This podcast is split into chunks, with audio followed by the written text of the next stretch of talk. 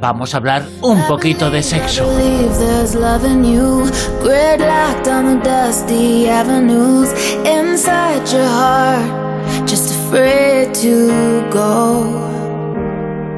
I am more, I am more than innocent. But just take a chance and let me in. And I'll show you ways that you don't know. Don't complicate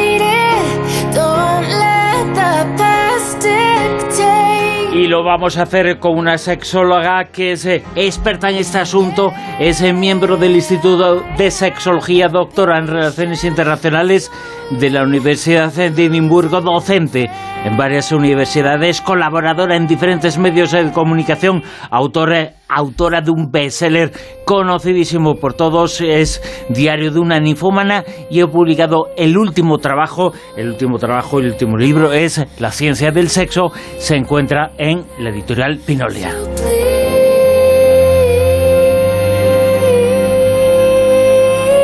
Y ella es Valerie Taxo. Valerie, muy buenas, ¿qué tal? Hola, muy buenas noches, muy bien. ¿Y, vosotros? ¿Qué pues tal? Bien, bien. Aquí en la noche, ya sabes, la noche siempre te da ese, ese, ese puntito de estar como más eh, íntimo. Totalmente. Fíjate, eh, el mundo del eh, sexo, yo como experta, como sexóloga que eres, no sé hasta qué punto está rodeado de muchos mitos. Asociamos el sexo a la noche, por ejemplo. Asociamos el sexo a la procreación, a muchas otras cosas. Pero, ¿qué parte hay de culturización en el sentido de, de cultura, no de, de formación de una persona, sino de la sociedad, de lo que piensa la sociedad sobre un asunto. ¿Qué parte hay de tópico y qué parte de realidad en el mundo del sexo?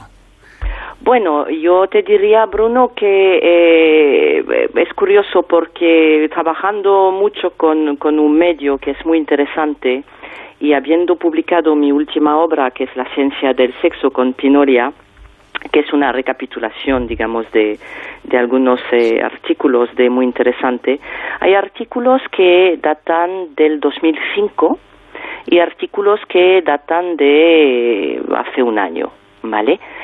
Y siguen vigentes los artículos del 2005.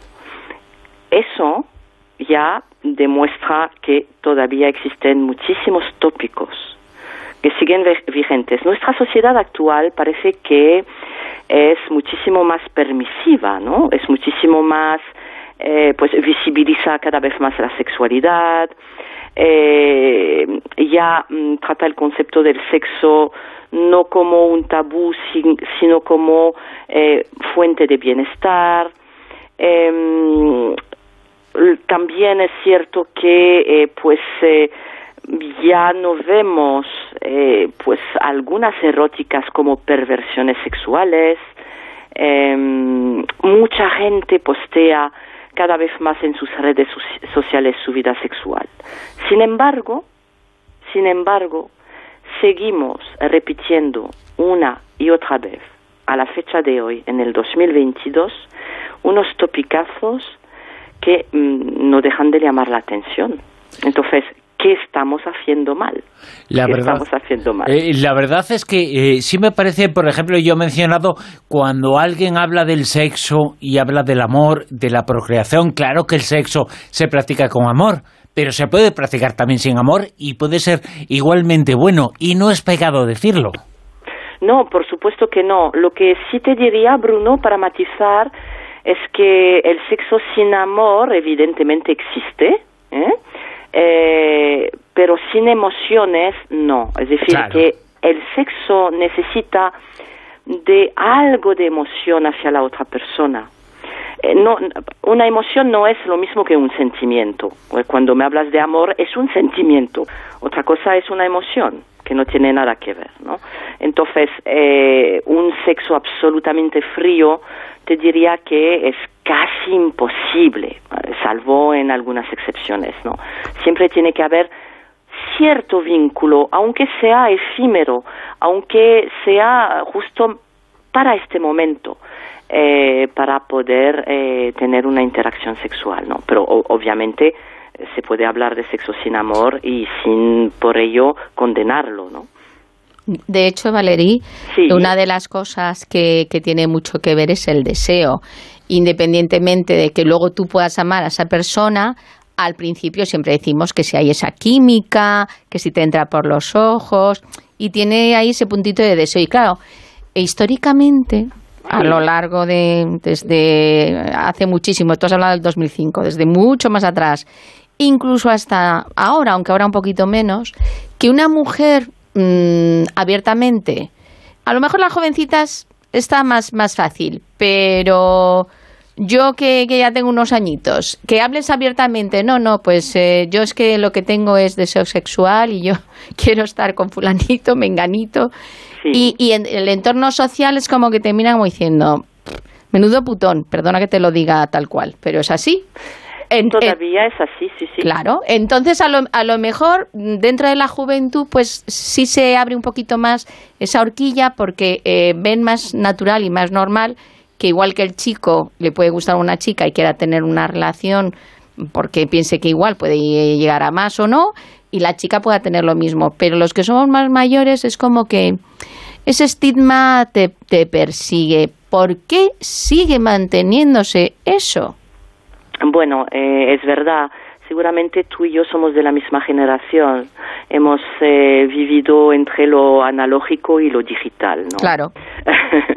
Entonces, eh, sí que es cierto que durante siglos, siglos, que, que es, no, no es poco, nuestro deseo femenino, el deseo femenino y nuestra sexualidad, obviamente, siempre han sido eh, ignorados, han sido estigmatizados, han sido eh, estudiados por la clínica como si fuéramos bichos raros. Y mm, obviamente gracias a la cuarta ola del feminismo que estamos viviendo a la fecha de hoy, las cosas van cambiando, van cambiando poco a poco, pero demasiado poco a poco. Es muy lento.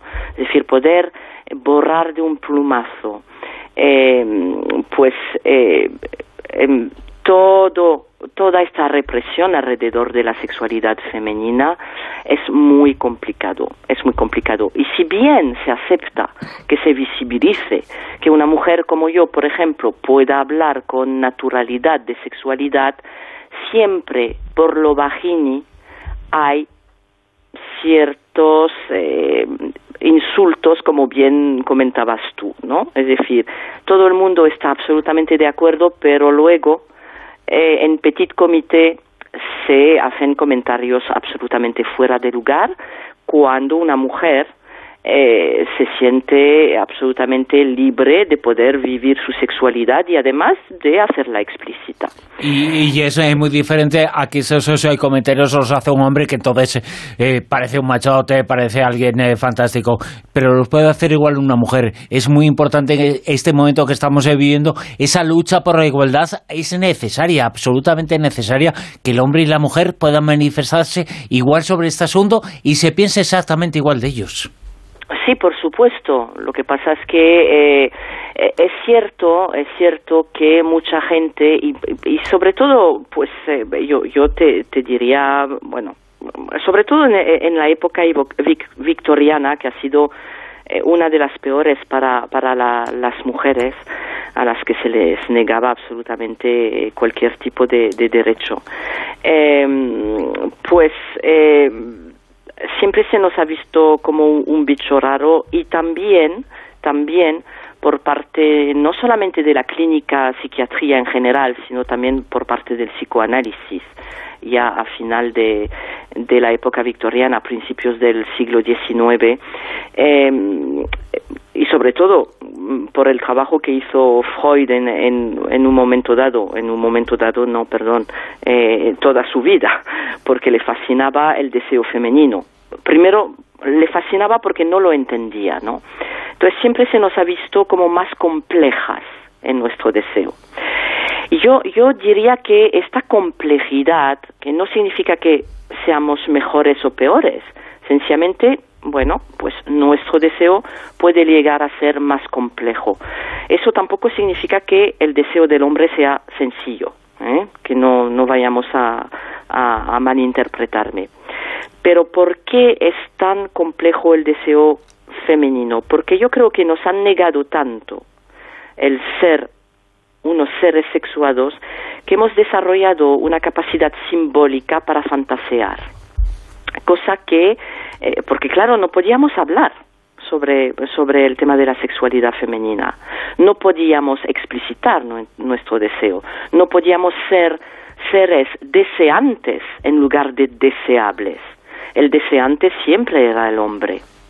Y ahora que estamos en el 2022, eh, en el que se puede ser tanto deseable como deseante y viceversa para los hombres, pues eh, todavía choca, todavía choca mucho, porque no acabamos de saber cómo funciona la maquinaria deseante de la mujer. Fijaros una cosa, eh, a principios del 2000, eh, es decir, hace nada, tuvimos por primera vez una imagen en 3D del clítoris. Mm. Pero si el clítoris ya había sido descubierto desde la Grecia clásica. Es decir, ¿cómo puede ser que no hayamos tenido antes más información alrededor de la forma que tenía el clítoris? Porque eh, lo hemos nos han mutilado simbólicamente en el fondo no porque realmente no no no sabíamos qué forma tenía que era que es una especie de y del revés no entonces eh, es absolutamente mm, a mí a mí me, me, choca me llama mucho la atención si lo sabemos todo supuestamente sobre eh, cómo funciona eh, el deseo masculino aunque no me gusta generalizar pero ¿por qué hasta la fecha de hoy no nos hemos preocupado? Eso puede ser también eh, según que cierta cultura, porque es cierto que, que los hombres, por ejemplo, pues eh, están orgullosos, siempre están mirándose, incluso desde pequeñitos, no tienen ningún problema. Bueno, algunos hombres, ¿eh? Y cuando, cuando van al baño se miran y luego, pues eso, eh, lo de siempre, que si miden, no mides, que si tal. Y en cambio las mujeres es como que mm, prácticamente, eh, yo no sé quién ha hecho el ejercicio de estar, de mirarse con un espejo, porque es más complicado, ¿no? O de tal, porque era como mm, ya prácticamente solamente el, el hacerte tú mm, y tocarte y tener era ya como algo uy madre mía qué está haciendo qué está haciendo esta cuando ahora gracias a Dios pues ya se ha normalizado no pero es, es, cierto que, que era totalmente ignorancia Sí, eh, es verdad que el, eh, los genitales masculinos están más a la vista, como bien apuntas, eh, Silvia. Eh, y nuestros genitales, eh, fíjate, yo siempre digo el pene es un tres en uno. porque el pene, pues, eh, con gracias a, esta maravillosa próstata que tienen, pues, que hace un poco de, de, de, multifunción, ¿no? Que permite, eh, pues, eh, eh, tap, eh, tapar la, vejiga para que se pueda eyacular, luego tapar pues el canal donde se puede eyacular para dejar pasar la, la, la orina y luego pues es decir es por donde sale eh, pues la, el pipí, por donde sale el esperma y eh, es fuente de placer y fuente de reproducción. Nosotras no, tenemos eh, tres partes diferentes. Tenemos el clítoris, tenemos la uretra y luego tenemos eh, la vagina, ¿no? Entonces, obviamente, eh, nuestros genitales son más complejos, pero aún así, aún así, siendo complejos, lo que a mí me choca es que no haya habido eh, más, eh, digamos, pues eh, información por parte de la medicina, por parte de, bueno, pues es que hemos avanzado muchísimo en muchos temas, pero respecto a eh, explicar a una mujer cómo funciona, dónde está su clítoris, eh, explicar también que no se hace pipí por la vagina. Parece parecen unas tonterías, Silvia, pero te aseguro que yo todavía recibo en mi gabinete a mujeres que piensan que hacen pipí por la vagina. Oye, y yo conozco a muchos hombres que piensan también eso, ¿eh? Sí, sí, sí, sí, sí. Estoy totalmente de acuerdo contigo, de verdad, Bruno. Entonces, no, no deja de chocar. Es decir, eh, teníamos los medios hace 50 años y más para poder saber cómo funcionan las cosas. Y ya se sabía, pero ¿por qué no se ha comunicado de la manera más natural del mundo. Aquí hay un tema muy interesante porque no interesaba. Y luego y luego está lo de la brecha orgásmica que tú comentas en otras ocasiones. A día de hoy hay muchas mujeres que han tenido hijos y, y no han tenido un orgasmo en su vida y no saben ni lo que es. Efectivamente. Y todavía eh, te diría, Silvia, que es mm, una de las eh, consultas más recurrentes en mi gabinete. Mujeres que vienen para decirme, Valerie, nunca he sentido un orgasmo.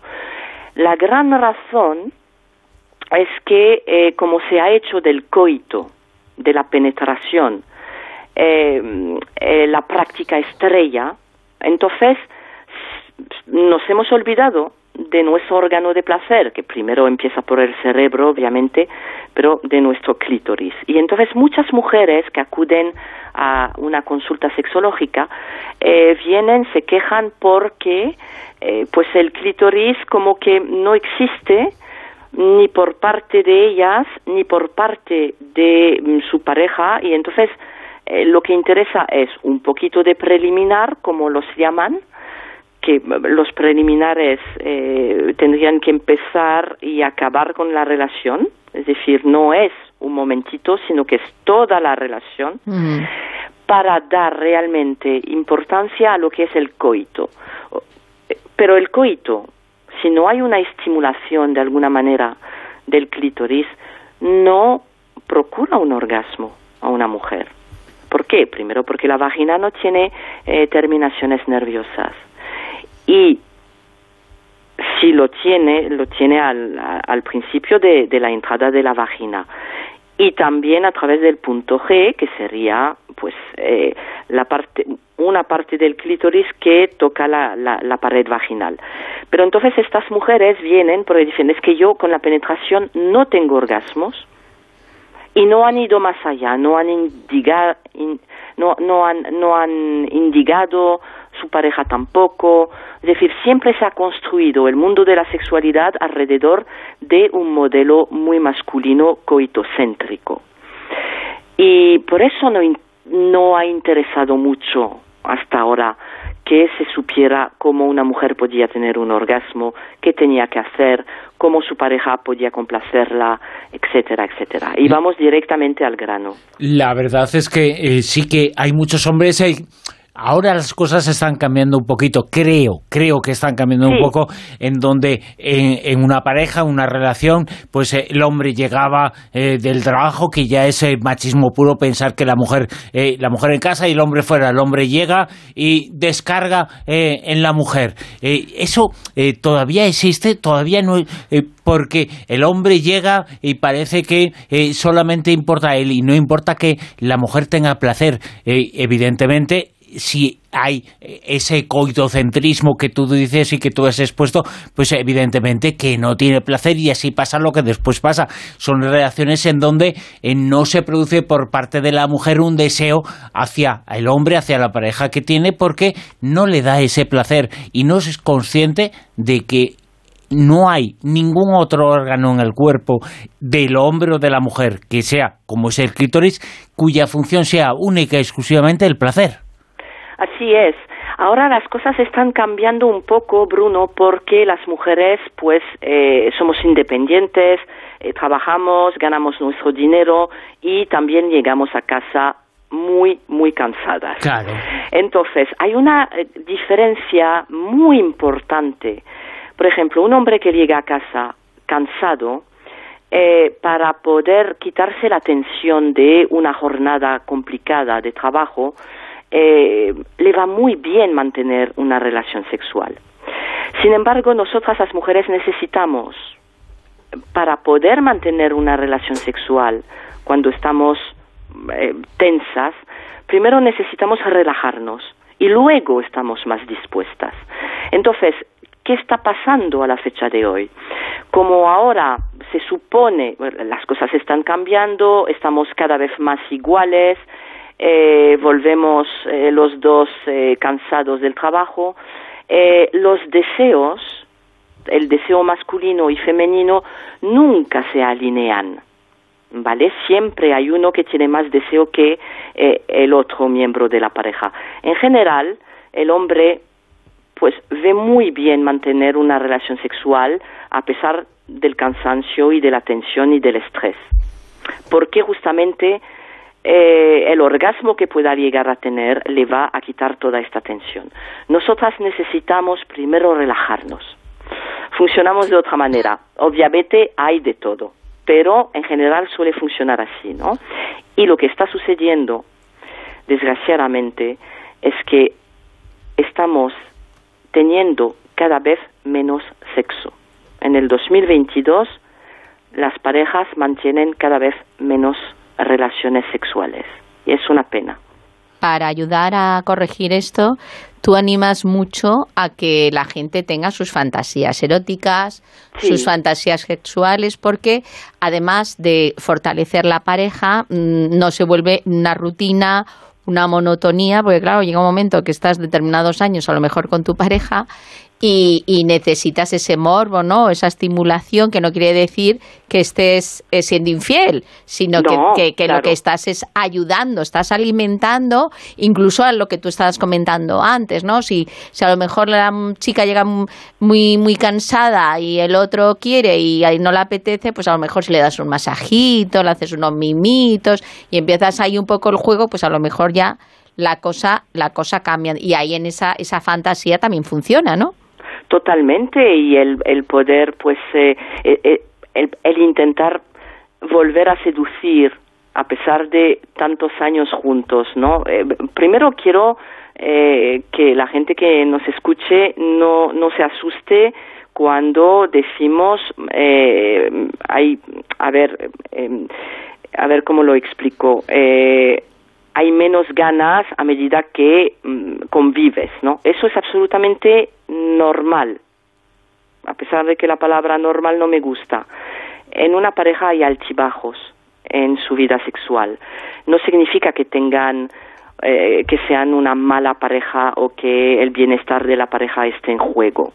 No, hay altibajos, es como todo. Eh, yo puedo tener mucho apetito un día y estar un mes que no me apetece comer o cenar, pues pasa lo mismo en la sexualidad humana. Entonces, em, esto mm, tenerlo muy en cuenta. Y luego hay este juego de seducción que la gente dice no es que es que cansa mucho no no perdón es que seducir un poquito es es es muy bonito y además es que hace la vida más fácil a todos y el fantasear como bien apuntaba Silvia el fantasear es maravilloso porque la fantasía es eh, el alimento absolutamente imprescindible para generar deseo y para generar un alimento más que es fundamental para mantener una relación placentera, que es el morbo. Muchas parejas dicen, bueno, es que hemos entrado en cierta rutina, en cierta monotonía, bueno, porque no generan ya más este morbo, ya no eh, tienen esta complicidad en momentos de seducción y han dejado las fantasías de lado. La fantasía es sustancial, al es decir, se retroalimenta el deseo y la fantasía y eso genera morbo. Fantasear no es ser infiel, ni mucho menos. La infidelidad no tiene nada que ver, ni siquiera con irte con otra persona. La infidelidad es muchísimo más complejo, pero eso es para otro debate, ¿no? Es que la verdad estás abriendo eh, unos eh, temas eh, que, son de todos importantísimos y todos... Fascinantes. todos tenemos opinión sobre eso. Fíjate, yo como hombre incluso he visto, hablando con amigos, con gente, que, que se sienten incluso celosos de, o que se creen que sus parejas son infieles porque les eh, gusta, tienen fantasías o tienen ejercicios con sus eh, consoladores o dildos eh, que para algunos son exactamente lo mismo y, no hay diferencias. Pero fíjate que el hombre es un poco tribal, ¿no? Bueno, yo creo que hay eso se decía, pero te aseguro que cada vez están cambiando las cosas, pero yo diría a tus amigos que piensan así, que están completamente equivocados. Evidentemente, es que... Que vayan a mi consulta, que les, hago una reeducación sexual en condiciones. Que, lean un poquito y que piensen que estamos en 2022, afortunadamente. Que se resete Valerie. Y sabes qué, Silvia, decir a los amigos de Bruno una cosa. Ninguna mujer, ninguna fantasea cuando se masturba con su pareja. Claro, y no pasa nada. Bueno, a, no, a, no, a, no, ser, a no ser que estén muy en el inicio, ¿no? Exacto. Cuando están en la fase del enamoramiento, es fantástico. Tú te, te masturbas pensando en tu pareja, por supuesto. Cuando llevas 20 años con la misma persona y le adoras, por supuesto, pero te montas tu película, eso es la fantasía. En general, la pareja no suele aparecer en la película y viceversa los hombres también. Es decir, eh, los hombres cuando fantasean no fantasean necesariamente con su pareja, fantasearán con otros cuerpos, incluso sin cara, da igual, lo importante es montarse la película. Y esto tendrá una repercusión absolutamente positiva sobre la pareja. Entonces, Bruno, a tus amigos. No, no, ves. diles. Amigos de Bruno, escuchad a Valerie. que no se preocupen, que entonces si piensan así, todas las mujeres somos infieles por fantasear. Claro. Oye, tú también comentas, y, esto me, ha llamado mucho la atención, porque es algo que yo creo que es muy común y que la gente cree que es cierto, que la adicción al sexo no existe. No, no existe. Solo existen psicologías adictivas. Me voy a explicar. Eh, es una buena pregunta. Eh, la adicción al sexo realmente es un invento norteamericano para poder blanquear a algunos señores que han puesto los cuernos a sus parejas, sobre todo actores famosos, eh, que, salieron a la luz, entonces, bueno, pues se redimen de alguna manera yendo a una clínica eh, para eh, adictos al sexo. Michael Douglas tenía fama de que era adicto. Exacto, exacto. Eh, a Michael Douglas le ha dado por el sexo, pero el sexo en sí no es adictivo. de la misma manera que yo puedo entrar en un bingo y no hacerme ludópata. De la misma manera que puedo beber un vaso de vino y no hacerme alcohólica. Es decir, solamente una psicología adictiva se puede enganchar a según qué cosas, ¿vale? Pero esto es otro tópico que se ha utilizado mucho para demonizar al sexo. El sexo es adictivo, es decir, el sexo genera adicción. No, señores, solo una persona es, es lo mismo que decir, eh, pues un hombre con un cuchillo en la mano es un asesino. No, un hombre con un cuchillo en la mano, pues a lo mejor usa eh, el, cuchillo para cortar carne y comérsela, ¿vale? Ahora, si eh, es una persona que mm, psicológicamente está desequilibrada, puede usar este cuchillo para hacer daño. Entonces, em, siempre cojo este ejemplo porque creo que es muy elocuente para poder explicar que esto de la adicción al sexo no, no, el sexo no es adictivo, el alcohol no es adictivo. El alcohol es adictivo en una persona en una psicología adictiva. Eh, yo me voy al bingo, me quedo una hora aburrida, por mucho que juegue a las tragaperras, me voy y no, por eso voy a volver, porque no soy una ludópata, porque no tengo una psicología adictiva. Entonces, eh, lo que pasa es que queda muy bien decir esto, sobre todo desde eh, pues los sectores, digamos, más conservadores y más puritanistas, ¿no? Y luego también, hablando de esto que estás comentando de, la adicción, yo no sé si estás de acuerdo conmigo, que eh, seguramente las mujeres no nos dejaron libremente tener esa normalidad de deseo de sexo, de sentir placer, porque nos querían reprimir. No sé si es que los hombres tenían miedo a que pudiéramos hacer igual que ellos, de tener relaciones libremente y con eso de no, no, tú eres mía, aquí no tienes que estar con nadie, pues a lo mejor eh, en ese aspecto es como que históricamente han intentado eh, controlar eso y que nosotras no mm, sintiéramos y no viviéramos ese placer tan libremente para hacer lo que quisiéramos. No sé si estás de acuerdo conmigo. Estoy de acuerdo contigo y yo voy incluso más allá. Eh, porque, bueno, eh, he dado muchas charlas sobre el tema porque me apasiona.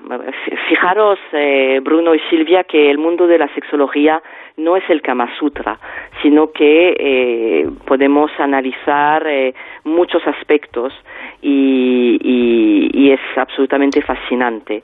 Eh, desde desde siempre, incluso desde pues eh, em, leyendas griegas, ¿no? Eh, hemos asociado el deseo femenino con el conflicto. Entonces podemos coger ejemplos como Helena de Troya, que por su culpa, pues eh, existe la primera gran guerra, que es la guerra de Troya, ¿no? Eh, ¿Por qué? Por, por, porque se enamora de París cuando ella está casada y entonces, bueno, se va con él.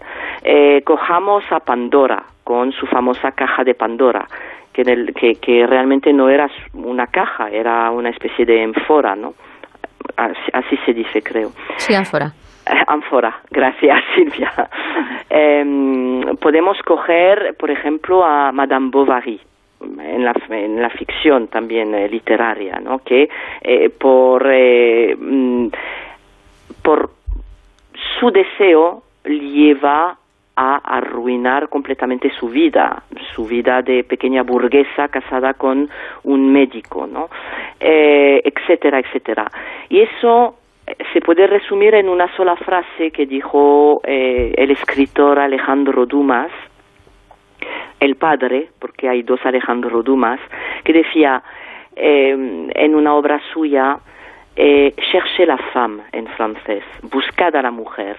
Lo que estaba diciendo es, cuando hay un conflicto, para saber quién es el responsable, buscad a la mujer, buscad a una mujer. Siempre hay una mujer y su deseo detrás de un conflicto. Esto, Silvia, todavía lo estamos arrastrando. Es decir, el, por ejemplo, las palabras como en, en mi obra Diario de una ninfómana, era un, un, un título muy irónico.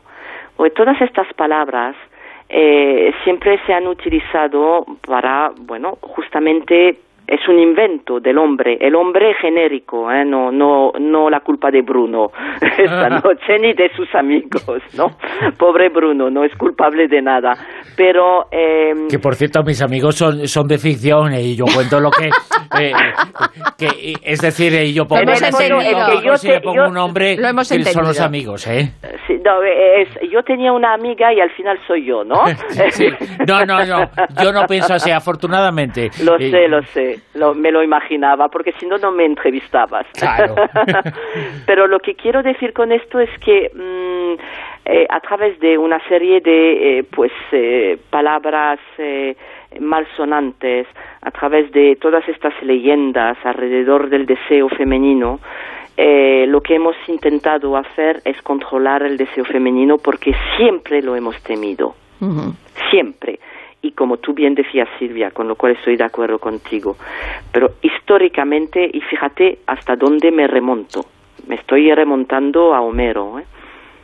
Nada más y nada menos. Eh, Tasso es autora del libro, eh, todo el mundo le conoce, es un bestseller, fue un libro conocidísimo, Diario de una ninfómana publicó recientemente La ciencia del sexo en San Pinolia. Es sexóloga, es doctora también en relaciones internacionales por la Universidad de Estrasburgo. Es una persona que conoce muchísimo este tema sobre el cual seguiremos hablando porque es un tema tan amplio que en el fondo toca casi todos los aspectos relacionados con la sociedad. La sociedad se enfoca en ese asunto, en las relaciones sexuales e íntimas entre las personas, eh, pero salen a relucir en muchas cosas que son importantes. Y hemos comentado algunas de ellas esta noche en la conversación con Valeri Tasso. Valeri, ha sido un placer enorme hablar eh, contigo y lo seguiremos haciendo. Yo y mis amigos te saludamos, eh, pero la próxima vez hablaré por mí, no por mis amigos. Yo, yo, yo y mis amigas te invitamos a tomar algo.